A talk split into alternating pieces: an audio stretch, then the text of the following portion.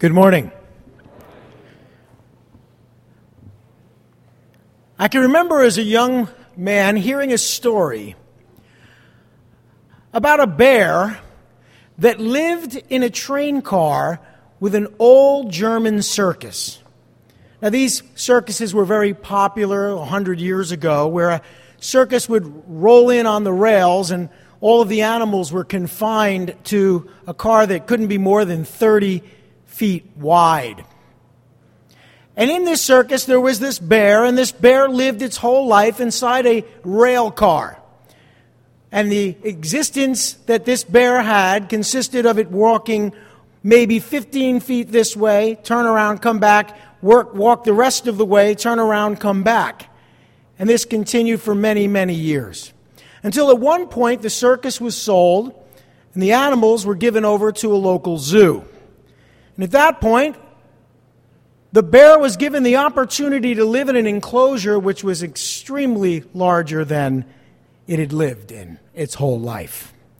But sadly, till the day that bear died, all it could do in this large enclosure was walk about 15 feet this way and all the way back. You see, that really describes us. We have been given the freedom in Jesus Christ to accomplish and experience amazing things.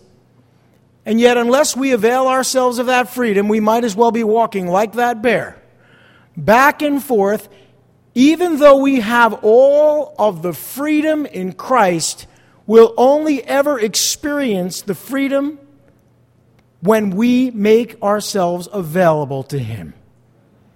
Lord Heavenly Father, as we speak about freedom today, freedom in you. We desire to experience the freedom that can only come when we surrender our lives, when we surrender it all to you. Lord, so many of us are walking around in a self imposed exile or self imposed cage that we've built for ourselves where we never really walk outside of the boundaries of our own issues. Instead, Lord, help us that we might be set free.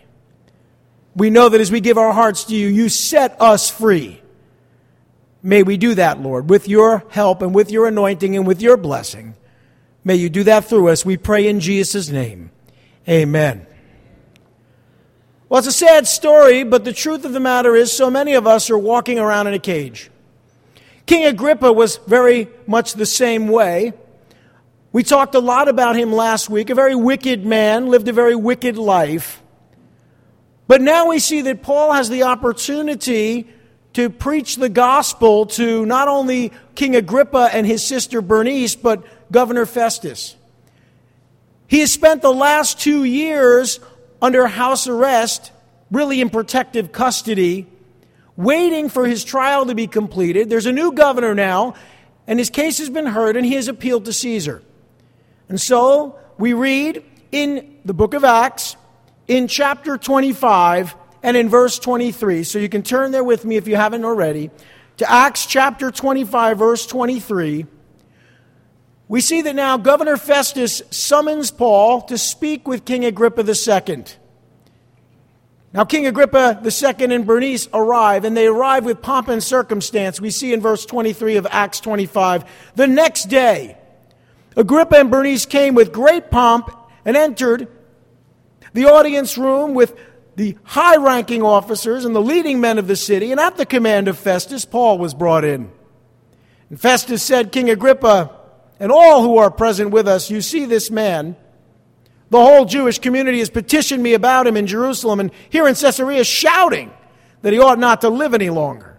I found he had done nothing deserving of death, but because he made his appeal to the emperor, I decided to send him to Rome. But I have nothing definite to write to His Majesty about him.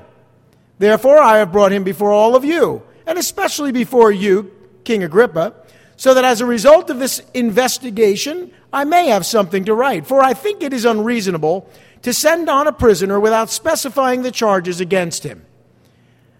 Makes sense. Paul had had several hearings. I'll, call them hearings more than even trials, although he had a few of those as well. But these hearings have led him to a place where there are no formal charges. And yet Paul is still in custody. And now he's in custody because he has made his appeal to Caesar.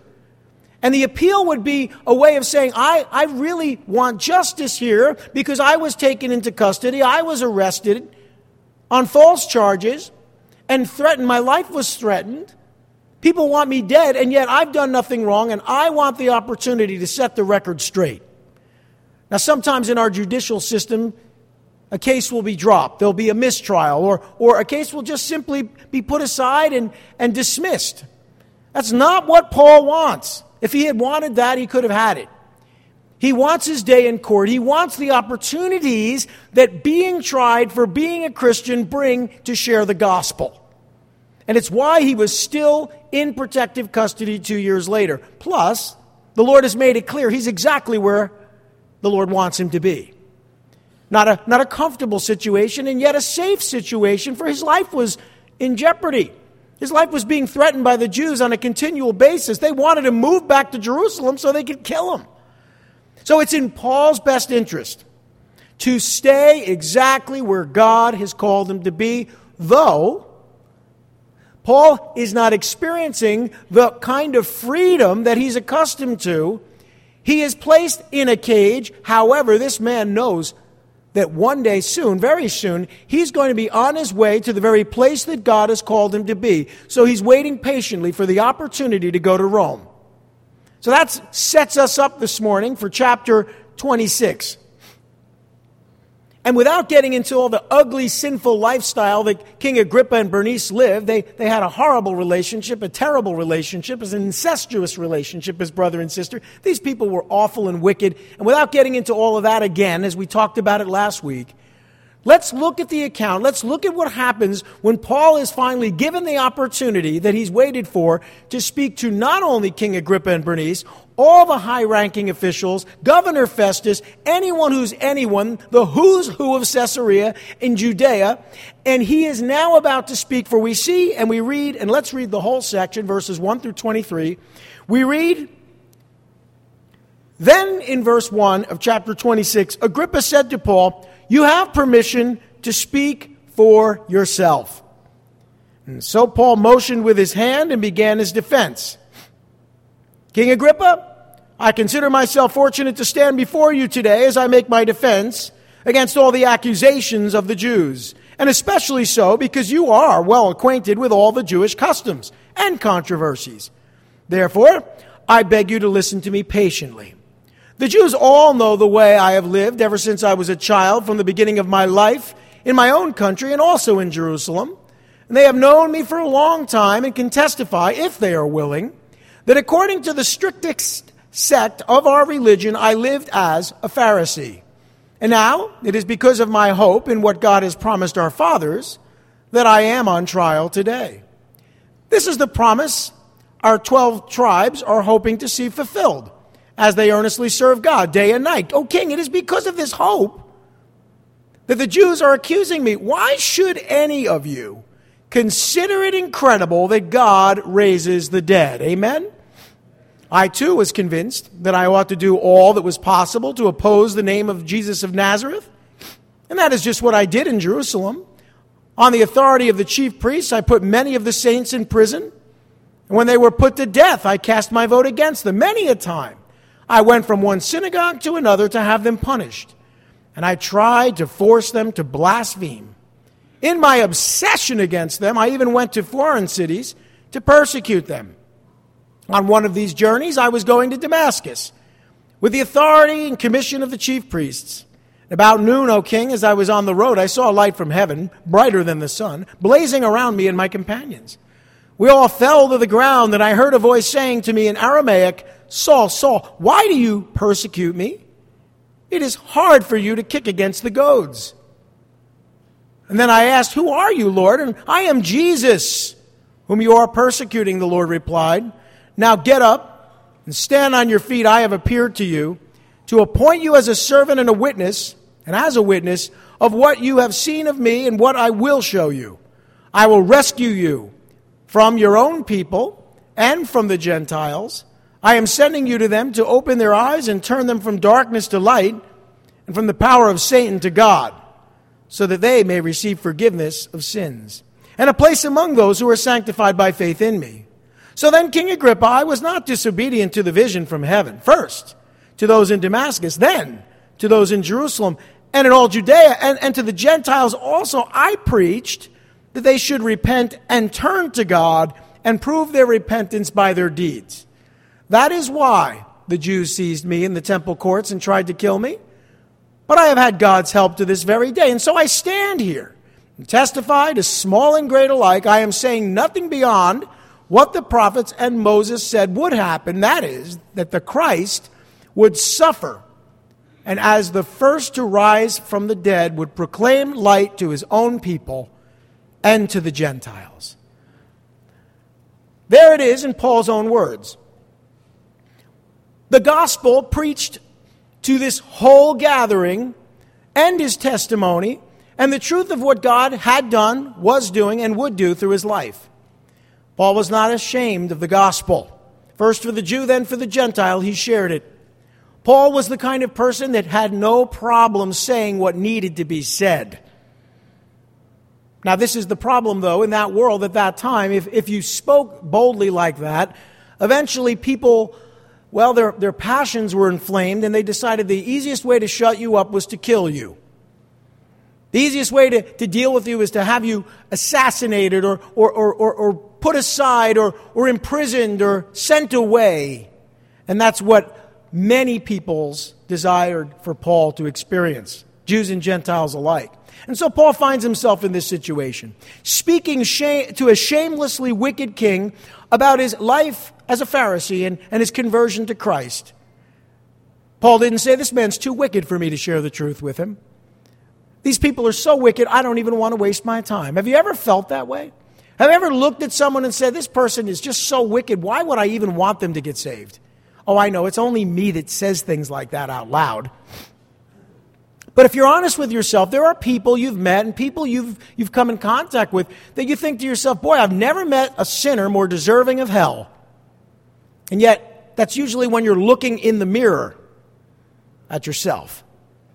That you realize you are that man, you are that woman, you are that person so deserving of hell. And yet, God's grace has come into our hearts and we're set free because of his love, his grace, and his mercy toward us. Amen? So, why shouldn't Paul share the good news of the gospel with these filthy sinners when he himself is sharing the truth that he was such a sinner? A wicked man, perhaps more wicked in his past than many of the people gathered there. Have you ever heard a pastor or a minister or, or a ministry leader speak and they share their testimony? And as you're looking at him or her, you're thinking to yourself, what in the world happened in that person's life? They were a murderer, they were a killer, they were a, a, a, a awful, an awful person. And now here they are in our church getting up on a Sunday morning sharing their testimony, and, and you almost can't believe it's the same person. I've heard several people speak. I don't have that kind of testimony, to be honest, but I have heard testimonies of individuals where at, at a certain point they're sharing their testimony. I'm learning things about them that I didn't know. And I think, oh my goodness, I had that person over my house.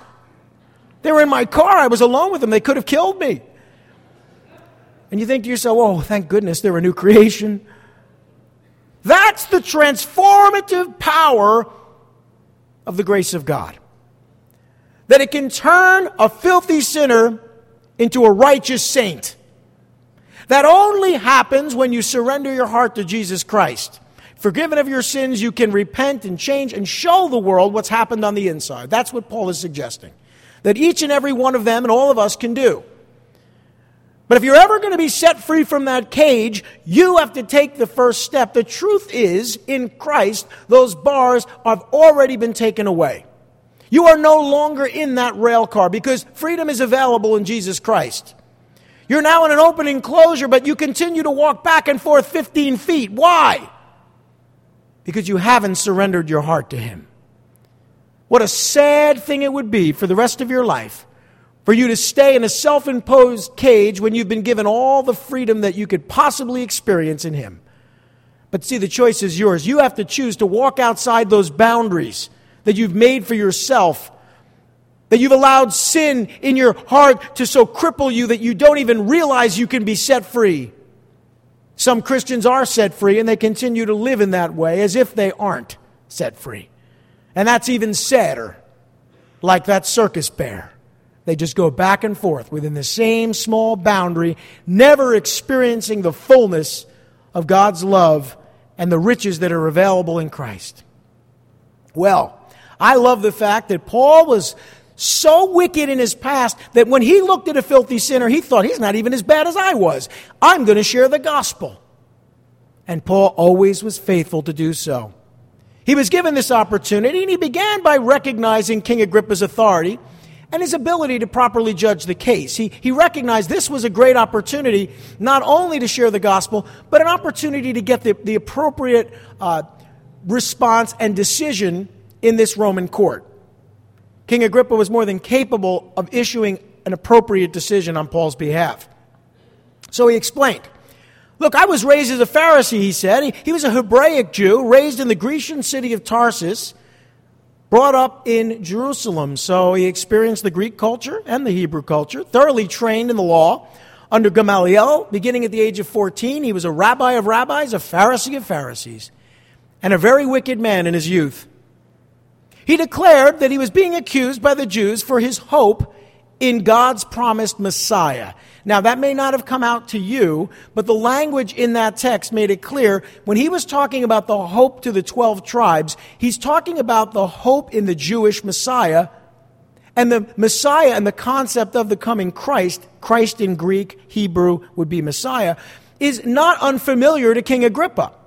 He's well acquainted, as Paul's made it clear, well acquainted with these things and the promises within the prophets. For whatever reason, King Agrippa had a fascination with the Jewish scriptures. Though he himself not a Jew, he was sort of around a lot of Jews, and he may have had some Jewish blood, but he was definitely not a practicing Jew in the same way that Paul and others were. So, with a curiosity of spiritual things, God had promised Paul and the ancestors of all the Jewish people that he would send a deliverer. And that piqued the interest of Agrippa. God had promised also, and if you read the scriptures, the Old Testament, you'll see God had promised also to raise Messiah from the dead. In fact, this coming uh, Resurrection Sunday next month, this, this coming celebration, uh, we are going to look in the Old Testament and we're going to look at the sign of Jonah. And we're going to examine how the scriptures in the Old Covenant predicted the resurrection of Jesus Christ. And that's what Paul is talking about here. That was a promise that God had made, not only that he would send a deliverer, but if you read Isaiah, if you read the prophets, you'll know that that Messiah would come, yes, but he would die. He would suffer, and he would be raised from the dead. And Paul is saying, all I'm doing is talking about the things and sharing the truth of God's word with Jews and Gentiles alike. That's all I'm doing, and I believe those things. And he questioned why anyone would doubt that God has the ability to raise the dead. Now, uh, if there's anyone here who believes they can raise the dead, that's wonderful. Okay, good. I'm glad you feel that way about yourself. But that's not even what we're talking about. And maybe you do have the faith because God has worked through men and women to do things of that nature. But if at best you were to stand up and say, This person has, has expired, I'm going to pray for them that they, they get back up again and we'll pray that life would be breathed back into them. At best, you could bring that person or God could use you to bring that person back to life. I believe that could happen only to have that person grow old and die. Because it's about the best we can do, even with the power of the Spirit working in us. You're not going to be able to do what only God can do that is, resurrect the dead. A little different than bringing someone back to life. See, Jesus Christ rose again, never to die again. Can I hear an amen? He is risen. He is risen indeed. And that means something different than he just died and then came back to life. And that's what we'll be talking about in a few weeks. But we'll also be talking a little bit more about it today. So, this is the truth that we know. If you believe there is a God, do you believe there's a God? Say amen. And if you believe that God can do anything, say amen. And if you believe God created the universe, say amen. Then why would it be a difficult thing for God to raise the dead. Or, or even more properly, resurrect the Christ to live and never die again in a resurrected body, which is the promise that each and every one of us have in Christ. Amen? When we see him, we shall be like him, for we shall see him as he is. That means we as well will have bodies, resurrected bodies, for all eternity. So I'm looking forward to that. Some of you guys have, dealing, have been dealing with health problems and issues and injuries, and you know what? Those things will not happen in the new Jerusalem. Those things will not be a factor in eternity, and I'm looking forward to that as well. Well, one of the things that Paul wanted to explain here is that he was once the persecutor of the Lord's disciples in Jerusalem. He was the bad guy. You know, in the old spaghetti westerns, it was really easy to figure out who the bad guy was. He always wore what? A black hat. Exactly. And who was the good guy? The guy who wore a white hat. It's very easy to see that Paul was a villain. He was a bad guy, and I love the fact that he had no problem making that clear. He had, he had become the defender of Judaism and the destroyer of the church. He tells King Agrippa and all those gathered that he had approved of the crowd's decision to stone Stephen to death. He had broken into homes and imprisoned Jews that had become Christians. He had approved of having the disciples of Jesus put to death. He raided synagogues to punish these disciples and force them to deny Jesus Christ. He was, as he says here, obsessed with persecuting the early church in Jerusalem and even foreign cities. And, and this I didn't know until I read this passage. We often think of Paul, he went to Damascus. That was like his first opportunity to go to a foreign city and arrest people he says here he had gone to foreign cities and on one such journey. So that tells us there were other places that Paul had gone outside of Jerusalem. There were other people that he had persecuted. I, I want to speculate a little. I imagine many of the cities where Paul actually went to minister were cities like Damascus and Jerusalem where Paul had imprisoned people and even had people put to death. So imagine Paul shows up to do an evangelistic outreach. Would you show up? So here's the thing he's obsessed. He was obsessed, and he acted with the full authority of the very chief priests that were now accusing him. He was confronted, though, and he shares this now. This is the third time in the book of Acts that we have Paul's testimony.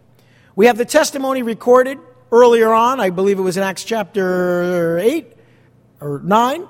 Uh, and then we had, uh, I guess back in chapter 22, when he's speaking to uh, Antonius Felix, there, there, there's opportunities for Paul to share with the Jews. He's sharing with, with others. Here now we get the final uh, account, and a few things are shared that we haven't seen before. We'll cover those. Uh, here is explaining these things that he was confronted by the Lord Jesus as he traveled to Damascus. Again, not his first trip out of Jerusalem to do these things. He had obtained these letters from the high priest in order to arrest Christians. And he was looking to arrest Jewish disciples of Jesus and bring them to Jerusalem where they could be tried and possibly executed.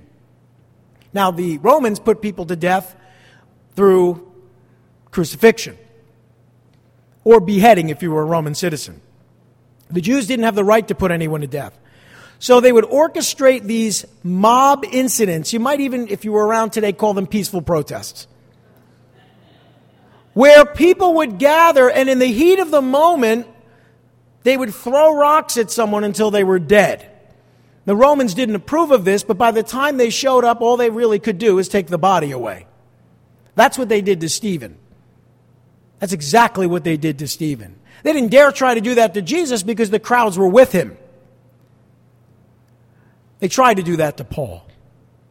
And so, as Paul is on his way, to bring these Jewish believers to Jerusalem, he sees a light from heaven. It says it flashed around him as he came near the city. And he and his companions saw a light about noon, they said, that was brighter than the sun. So this is incredibly bright light. The light was blazing around them all. Only Saul saw the risen Lord. Now, Saul was Paul's name before he became a Christian. He was known as Saul of Tarsus. And if you were Saul of Tarsus, you would change your name to Paul as well. But here's the truth He saw the risen Lord, according to 1 Corinthians chapter 15 verse 8. No one else did. They saw the light, but not the risen Lord. God is able to do that. He's able to appear to groups of people uh, or have everyone experience something, and yet only Paul saw the risen Lord. The others, they knew something was going on, but they didn't see the Lord. Well, he did hear a voice from heaven, and the, the voice asked him, Saul, Saul, why do you persecute me? Now, can you imagine how, how Paul responded uh, in, in a bewildered way, trying to figure out, Lord, who, who are you? What are you talking about? I'm on your side. I'm persecuting them in your name. But he needed a correction in his theology. Oh, yes, this bright light came. It, it caused him and his companions to fall to the ground. And then a voice spoke to him in Aramaic, in his native tongue. You know, it's amazing. God will always speak to you in exactly the way that you need to hear something. Have you noticed that? So let's say you're crazy like me, and you like listening to, oh, let's just say some rock music. Let, us just say that you happen to like modern music, or maybe you even like music from the 80s. I mean, maybe I'm guilty of that. And you know, you're in your car and you're driving and you're not the least bit spiritual at this moment. You're just kind of enjoying the beautiful day and you're listening to your music and all of a sudden you listen to a tune that you listened to back when you were a kid and maybe there's just a line in that song that just speaks to you. Has that ever happened to you? Is that blasphemy to say that God could speak to you through all things? I mean, he spoke through a donkey, speaking through me. Kind of the same thing. And right now you're thinking, oh boy, I'm glad Pastor Tim doesn't preach from the King James. So, you hear this line. And for a minute you think, what?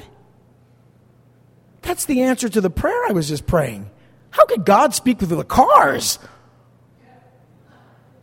The Cars being that band in the 80s called The Cars. For you guys who were younger, uh, Cars? That was the name of a band. Why would anyone name a band called The Cars? And I'm thinking, wow. And then my mind and my heart go towards God and His Word. All that was was a trigger. It's not the Word of God. But God can speak through all things. And suddenly now I'm thinking, oh my goodness. And then a scripture comes to mind. And then God begins to talk to me and speak to my heart. And I'm hearing from God. And, and now I was not the least bit spiritual, but now my heart is for God and I'm hearing from God. It has nothing to do with the song from the 80s. Has that ever happened to anyone? Can you, can you say amen so I don't feel like a fool? Thank you. And weird things like that will happen, or you're watching a television show, or you go to see a movie, or you're reading a book, or even watching the news. And, and, and, and all of a sudden, God brings you to a place where He speaks to you. And I'm not saying God speaks through those things necessarily, but He brings us to a place where He speaks to us through those things sometimes, circumstances. He uses them. And it's amazing because you wouldn't think God would speak that way, but God speaks to you in your native tongue. Paul spoke Aramaic, he spoke in Aramaic. What's, what's your language? You know, we read a lot about these love languages. We read a lot about the way people receive information or even receive love. And we think to ourselves, well, God doesn't bother with any of that, right? I mean, God just speaks to everybody the same way. Not so. Paul needed something else. And in this account, the only place we find this out, not only did the Lord say, Saul, Saul, why do you persecute me? The voice that he heard said it was hard for him to kick against the goads. Now, first of all, you need to know what that is, because if you're like me, you don't use that word. Goads were sharp objects that prevented oxen from kicking against the plow. About the only thing I can think of that would be in my world would be when we were in New York City, if you had an air conditioner outside the church window, you had to have those little pigeon spikes. You know what I'm talking about? You guys who've ever lived in a city with pigeons, you know you have to have these pigeon spikes on the air conditioner. Otherwise, you're going to end up breeding pigeons whether you want to or not. The goads were sharp objects that prevented the oxen from kicking against the plow because they didn't want to pull the plow, so they would kick against it. You see, what God is saying to Paul in a language that he can understand, in language that he really can receive that you and I would be like, what? No, for Paul, this made sense. He was fighting against his own conscience. He was fighting against the truth of God after Stephen's death. He was never the same after that. And the man knew deep down inside, in his conscience, he knew somewhere within him that he was off. That while he could tell himself he was doing the right thing, he clearly wasn't. So what does he do? He asked, Who, who are you, Lord? Called him Lord, had no idea who was speaking with him. Jesus identified himself and made it clear to Saul that he was actually persecuting him. And everything changed after that. Jesus commanded him to get up and go into Damascus, wait for further instructions, which he did, and we've covered this before. There, he was appointed to be a servant and a witness of Jesus Christ. He had been chosen and he had been called. Let's talk about the things he was chosen to do. He was chosen to know God's will and to see Jesus, the righteous one. Chosen to hear the words of Jesus from his own mouth. Chosen to bear witness to all men of what he had seen and heard. Chosen to carry the name of Jesus before Gentiles and their kings. Chosen, chosen to carry the name of Jesus before the people of Israel. Chosen to suffer for the name of Jesus. He was chosen, chosen indeed and he would be rescued by Jesus, as he had been, from the Jews and from the Gentiles, as he testified before them. And the example of him being in custody for two years just proves that point. He had been called as well, not just chosen, but called. What, he had been, what had he been called to do? Well, he had been called to open their eyes, to enlighten them with the truth of the gospel, called to turn them from darkness to the light of the truth, called to deliver them from the power of Satan to God. We forget that people who are in darkness are actually under the power of Satan, which explains so much about Congress today. See, when I watch them, I say, these people are acting like demons. And then I think to myself, oh, that makes sense. Why? Because they're not serving God. In fact, they're serving Satan. Have I just called the United States Congress demon possessed? Not all of them, just almost all of them. You have to be to think and do some of the things they think and do. Come on. We're not even going to get to the White House. So, as far as I'm concerned, when I look at things in this way, when I understand that you're either under the power of darkness or light. If you're under the power of, of light, then you, you belong to God. If you're under the power of darkness, you belong to Satan. Then everything in this world makes perfect sense to me now. Why are we so surprised when these evil things and agendas come out of the mouth of those that belong to Satan? You really shouldn't be shocked. Well, he had been called to deliver them from the power of Satan to God. Have you been delivered from the power of Satan to God? Say amen. He had been called to preach forgiveness of sins and salvation by faith in Jesus, and that is what he did. And so, as he explained that in this experience he had obeyed the Lord's call for him to testify before Jews and Gentiles, this begins to explain to this Roman court why he got into trouble. So he's actually explaining how he got there. He began to preach in the synagogues in Damascus that Jesus was the Son of God, and he returned to Jerusalem, as we know, about three years after he was converted. He began to preach boldly in the name of Jesus in Jerusalem, returned to Tarsus in Cilicia after he was rejected by the Jews in Jerusalem. And then he later began to preach the gospel of Jesus Christ in Judea and even among the Gentiles. And he says, this is, I've been doing this now for, for, for decades, he might say. He preached that they should repent of their sins and turn to God, and that is the gospel. Repent of your sins and turn to God. Get out of that cage. Get out of that cage. He preached that they should prove their repentance. How do you prove your repentance? By your righteous deeds. Now, it's important that you understand that. That you and I, that we understand what it means to repent. And if we look in uh, verses, let's see, verses uh, 19 through 20 in this section that we've read already. He says this in verse 19, or in verse 20 I preached that they should repent and turn to God and prove their repentance by their deeds. There you have it. The, the, the, most significant thing that I can tell you this morning about what repentance is and what it isn't is that you repent, you turn to God, and you prove that you have repented by the things you do, and even by the things you no longer do. But you see how the things you do and the things you no longer do, that's not repentance? Repentance is, is proven through the things you do and the things you no longer do. It's proven. But repentance isn't an action, it's an attitude of the heart. It's an attitude of the heart. And that's so important. Well, let's continue.